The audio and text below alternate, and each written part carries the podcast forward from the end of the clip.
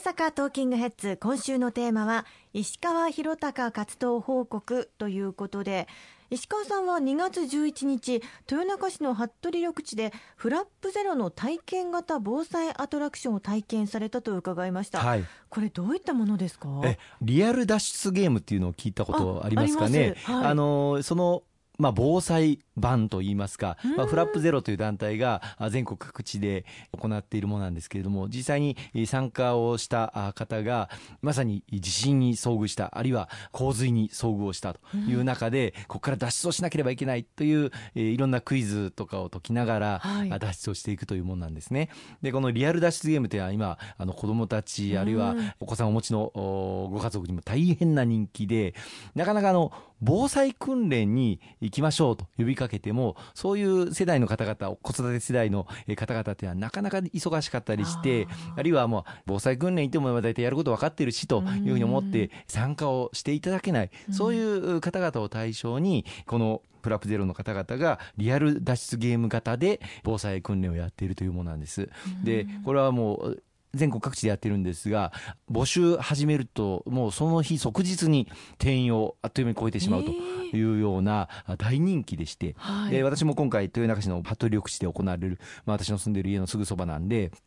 参加させていただいたんですけれどもやっぱりあの若いお父さんお母さんがたくさん参加されていて、うん、子どもたちと一緒に体験型の防災アトラクション体験されてました、うん、でまあそれ始まる前にあの主催者の方がいろいろあのミーティングを取ってでアンケートをするんですね。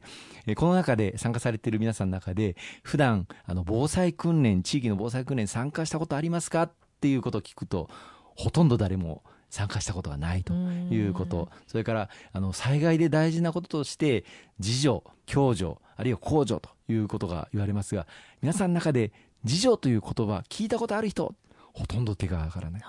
共助って聞いたことある人ほとんど手が上がらない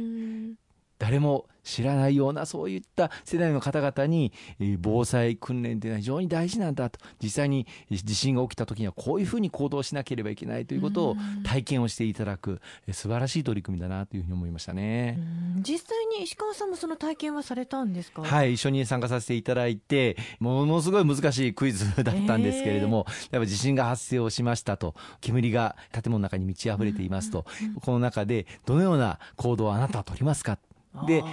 その部屋の中にいろんなヒントのパネルが置いてあるんですね、ええ、そのヒントを集めて、うん、えー、あなたの取る行動を考えて報告をせよということで、まあ、あの身をかがめて壁を伝いながら歩きそして手には乾いたハンカチを押さえて歩くんだという答えをいろんなそのヒントから集めてそれを報告したら次のミッションに行くことができると。で次のミッションではあなたが今から通る廊下はガラスの破片が落ちていて、はい、そのままでは通ることができない、うん、至急新聞紙でスリッパを作って、えー、そのスリッパをを履いて、ね、通ってくださいでそのスリッパの作り方のヒントはまた部屋中を探して集めてくださいといったようなことでそれを一つ一つクリアをしていって最終的に脱出ができると。時間内25分以内に脱出ができなできるかどうかということが試される。それをみあのグループを作って、え家族でもいいですしその場で作ったグループでみんなで一緒に答えが何なのかということを導き出していくという。もう本当にヒヤヒヤしながらみんな必死になって回答を探しに走り回ってましたね。あそうですか。でも体験することによって記憶憶にも残りやすそうですよね。そうですまさにその通りで、うん、実際に地震が起きた時にはこういうことを自分は心がけなければいけないんだとか、うん、そのことを想定して事前にこういう備蓄品を用意しておかなければいけないんだということを、みんなその家族参加の方々はリアルに体験されたと思いますので、ものすごく防災意識高まったと思いますね。そして2月9日なんですが石川さん摂津市で御用聞きに回られたということですが。そうですね、はい、まあ、これは別に特別なことではなくて普段からあのやらせていただいてるんですけれども、うん、たまたまその2月9日は摂津市の公明党の市議団の皆さんと一緒に地域回りをさせていただきました、まあ、日頃からこうやって地域を歩きそして地域で頑張っておられる方々のご意見を聞いていくということは大変大事なことで地域の自治会やあるいは老人会あるいはあ PTA の方々方あ本当に地域のために一生懸命頑張っていらっしゃってそれぞれ課題を抱えていらっしゃいます、うん、そのことを例えば国と市がどういうふうに連携してサポートしていけばいいのかさまざまなヒントが現場を歩くとありますので本当に勉強になりますね。実際そういったところで聞いた意見というのも今後の活動につながってくるんですよね。あの例えば今日もですね私あの東住吉区をずっと回らせていただいたんですけれども、はい、その時お会いした方があの介護事業所を、まあ、運営されていて本当に人手不足で深刻な状況ですというあの声をいただいたりとか、あるいは子育て中のお母さんから幼児教育の無償化去年からスタートして本当に助かってますという声をいただいたりとか、あの本当にその生の声を聞いていくということは非常に大事だと思いますね。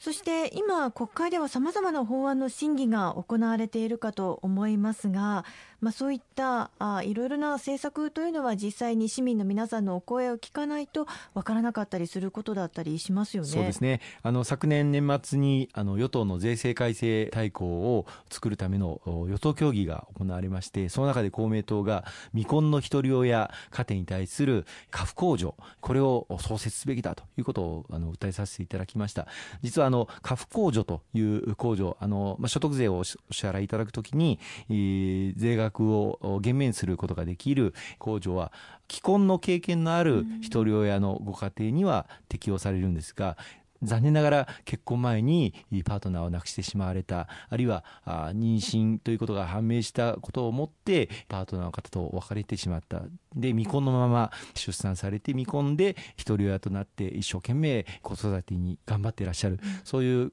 ご家庭には実はこの家父控除は適用対象じゃなかったんです。でその親の、まあ、事情によって子どもに差別を設けることは絶対あってはならないということを、まあ、公明党長年ずっと訴えてまいりまして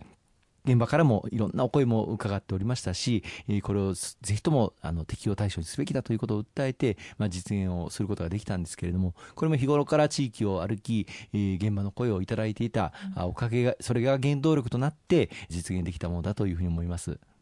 そして今国会では防衛省設置法改正案が提出予定になっているというふうに聞いていますが、はい、石川さんの以前防衛大臣政務官を務められた経験が終わりですのでやはりそういった経験生きているとお感じになります？そうですね。今あの安全保障の概念というのは日進月歩で変わってきています。新しい領域例えば宇宙ですとかサイバーですとか電子戦ですとかこうした新しい分野で安全保障というのを考えなければ日本の平和と安全また国民民の命と暮らしを守り抜くことはできないというような、まあ、科学技術の加速度的なあの進歩によってですねその安全保障環境というのは変わってきています。これに対応したあの我が国の、まあ、自衛隊の体制というのを整えていかなければいけないということから、うん、あの今国会では防衛省設置法改正をいたしまして航空自衛隊の中に宇宙専門の部隊を、まあ、創設をすることですとか、あるいはサイバー防衛隊といいまして、はい、まあ、防衛省自衛隊のそのネットワークこれを防護するための